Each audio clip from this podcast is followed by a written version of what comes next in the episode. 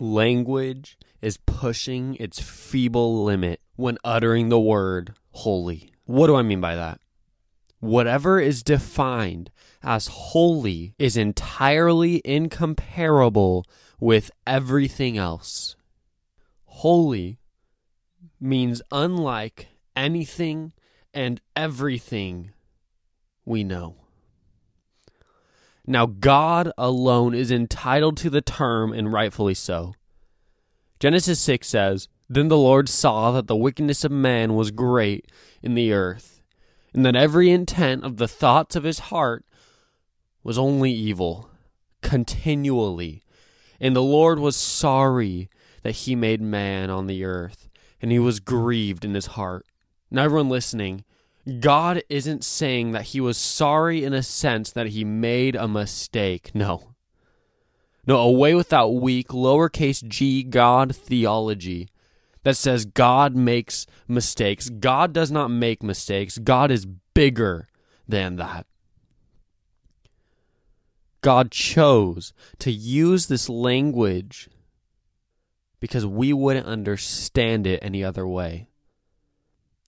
We're so limited in our finite thinking compared to the omniscient mind of God. God had to condescend in his language just so that we might get a glimpse of what happened because of our childish brains. John Calvin worded it like this God stutters when he speaks to man. okay. He's not saying that God can't communicate his thoughts, but rather he has to stupefy them for our comprehension. God is holy. God is so holy that Isaiah 6 says, In the year that King Uzziah died, I saw the Lord sitting on a throne. Did you catch that? When an earthly king died, the true king, King Jesus, wasn't moved at all. In fact, Psalm 29:10 says the Lord who sat enthroned at the flood sits as king forever. Isaiah goes on talking about the one on the throne, he was high and lifted up, and the train of his robe filled the temple. Above it stood the seraphim. Each one had six wings, and with two he covered his face, and with two he covered his feet, and with two he flew. God is so holy that the seraphim made to be in his presence could not look upon him. God is so holy that the ones made to be in his presence could not stand on the same ground as him. So they covered their feet and they used their other two wings to fly. And it says that they cried one to another and said, Holy, holy, holy is the Lord of hosts. The whole earth is full of his glory. And the posts of the door were shaken by him who cried out, and the house was filled with smoke.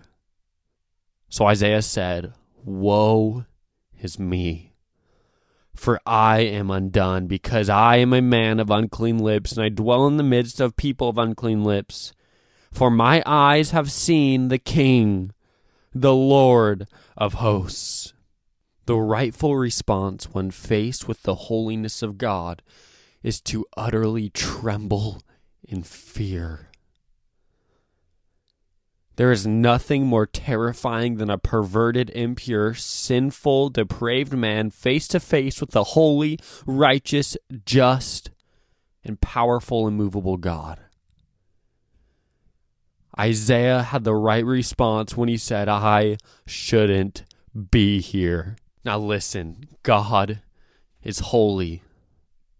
If all of hell was released and billions of degenerate souls attempted to bring a reproach to the throne of Christ, it would be like a little tiny microscopic gnat banging its insignificant head against a rock the size of the universe. And this is an understatement of what it means for God to be holy. Isaiah 43 says, Before me there was no God formed, nor shall there be after me. I, even I, am the Lord, and besides me there is no Savior.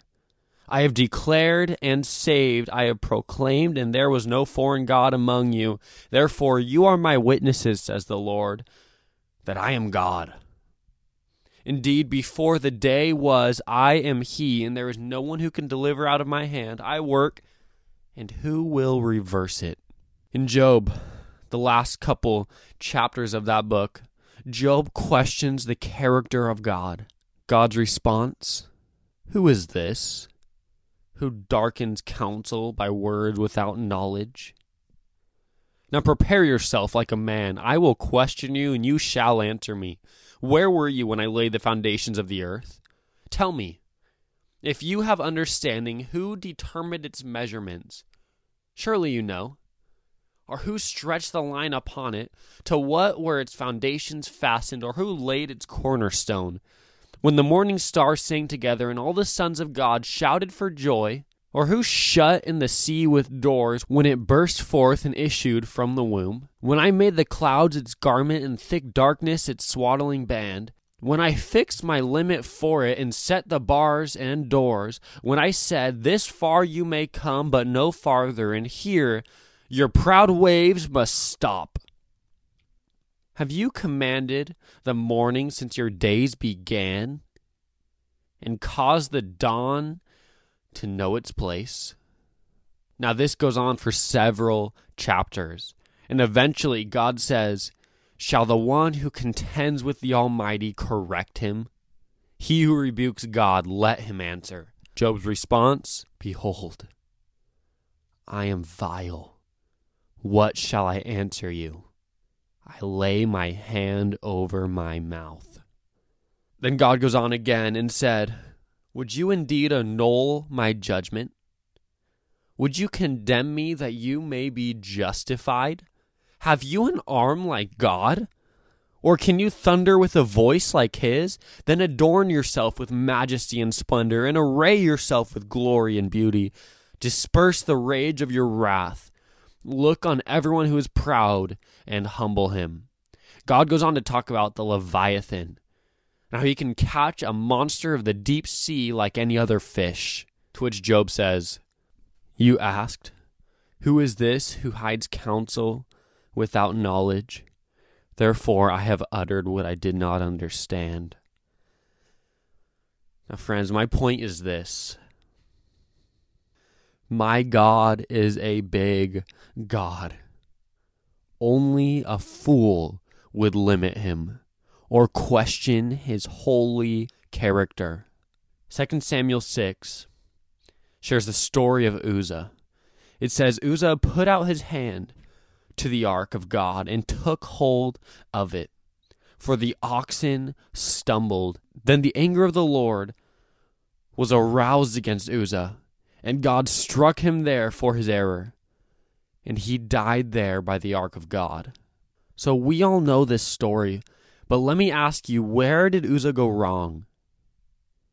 If there was any instance for a justifiable time to touch the ark, even though God said not to, this seems like it.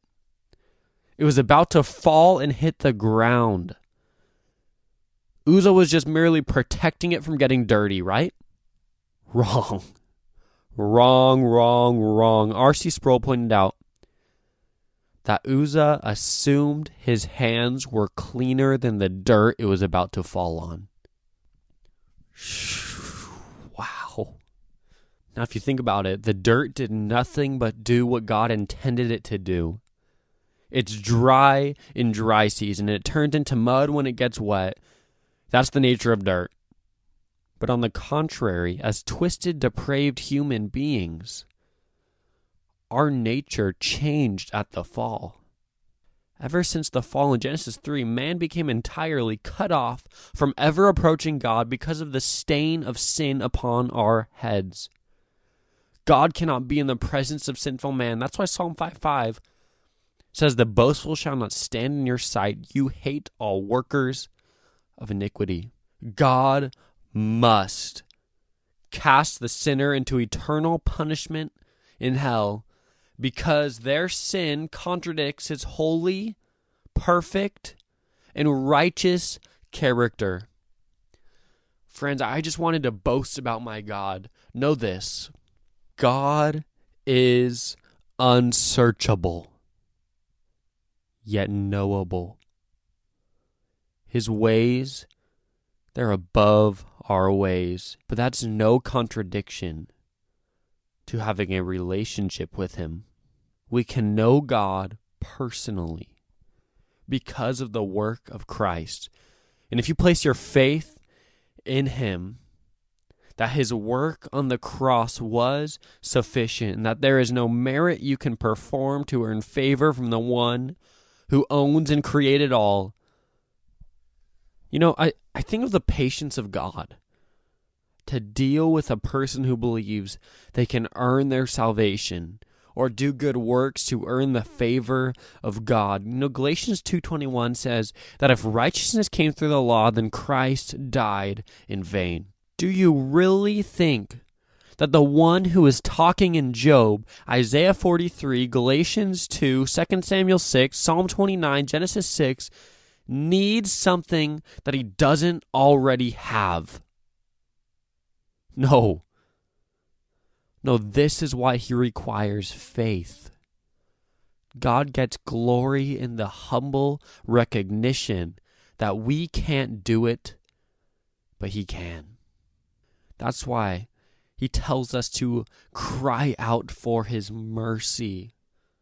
Trust him. Believe that Christ paid for your debt entirely if you trust in him and repent of your sins. What a patient God we serve, but don't be mistaken. There will be a day of judgment. God is long suffering, not willing that any should perish, but all should come to repentance. God has a long wick, but one day it will run out. Get right with God before that time, because in that time it will be too late. So, trust in God the big God of the Bible.